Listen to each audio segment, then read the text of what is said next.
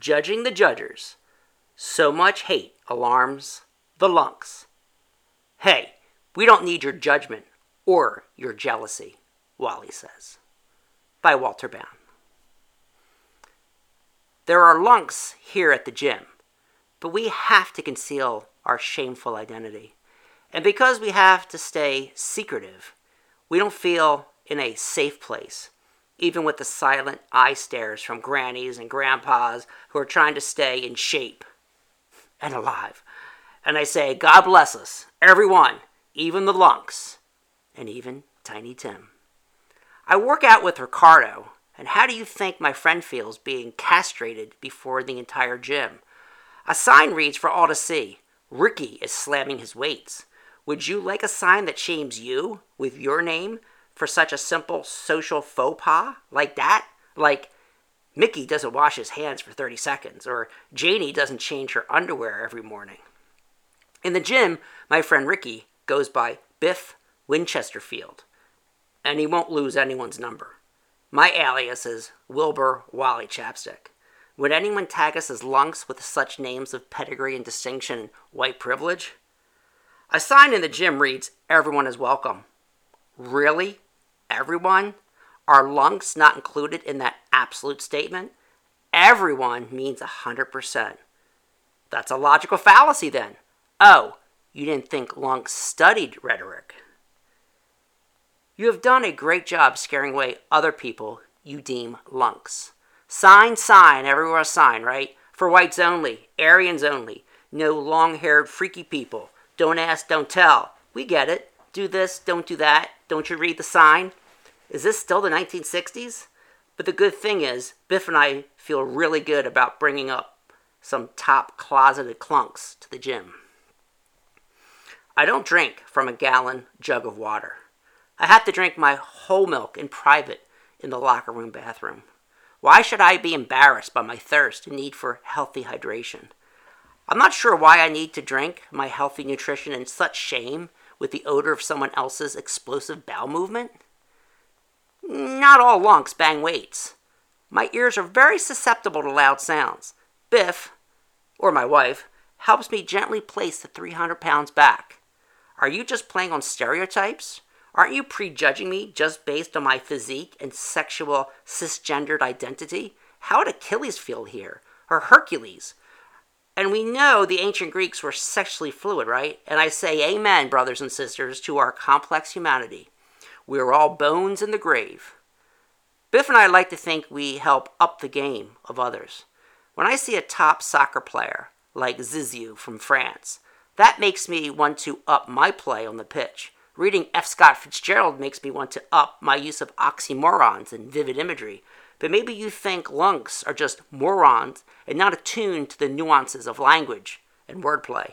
In fact, when I'm not lifting and walking my 16 minute mile on the treadmill, I'm usually listening to fine works. Like right now, I'm listening to Daniel Defoe's classic, and Timely, The Journal of a Plague Year, from 1722. He is not to be confused with William Dafoe, the brilliant American actor who was amazing as Jesus in Martin Scorsese's The Last Temptation of Christ, by the way. Biff and I were quite upset the other day when someone reported us. That's right, someone reported us to the very sweet people behind the desk. This one sweet girl reluctantly pulled the lunk alarm. Why? We merely pushed harder than before, and I grunted, just one grunt, pushing 350 pound weights for 10 times. A PR, personal record. We fist pounded and gave each other a Mediterranean welcome on both cheeks, and then the blue alarm sounded. We were issued a warning. Now I don't trust my fellow gym mates. Who ratted us out? Was it over jealousy? Our friendship? People may find that sign funny unless you happen to be labeled a lunk. I don't wear lunkwear, like half shirts that display my six pack.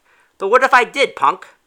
COVID has been bad for my belly, with more craft IPAs than normal, with the wife, even when we split. So now I wear shirts from Bar Harbor, Camden, Maine, where my wife and I, you know, vacation.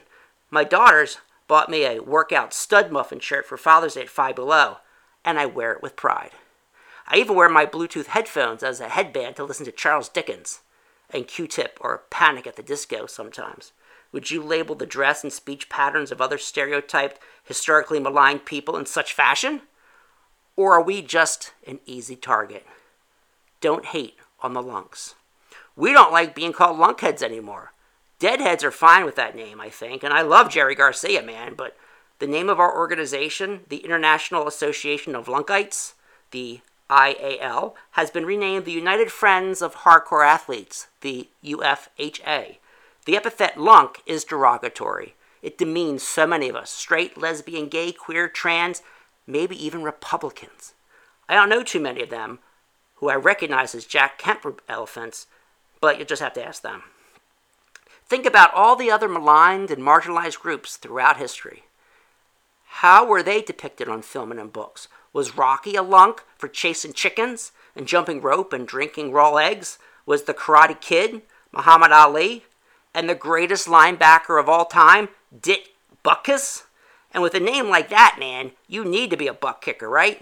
Like Johnny Cash naming a kid Sue. What's next? Sign saying lunkheads not allowed? Will we need to use our own water fountains? Put yourself in my sneakers.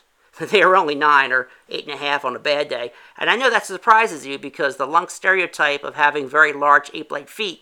But take a walk in my midget sneakers, and you can feel my pain for being maligned as a physically superior human, like the ancient Spartans. And I'm sure you wouldn't want to piss off those warriors. Haters are going to hate, sings Taylor Swift. Oh, my i love her. But Lady Gaga says, and I love her too, she was born that way. Why should I deny my identity as a UFHA, or the hardcore for short? Excuse me while I plank in private to further strengthen my core. And I'm parched. Time for a whole milk break in the bathroom. Sincerely yours in friendship and unity, Wilbur Wally Chapstick. E pluribus unum, man.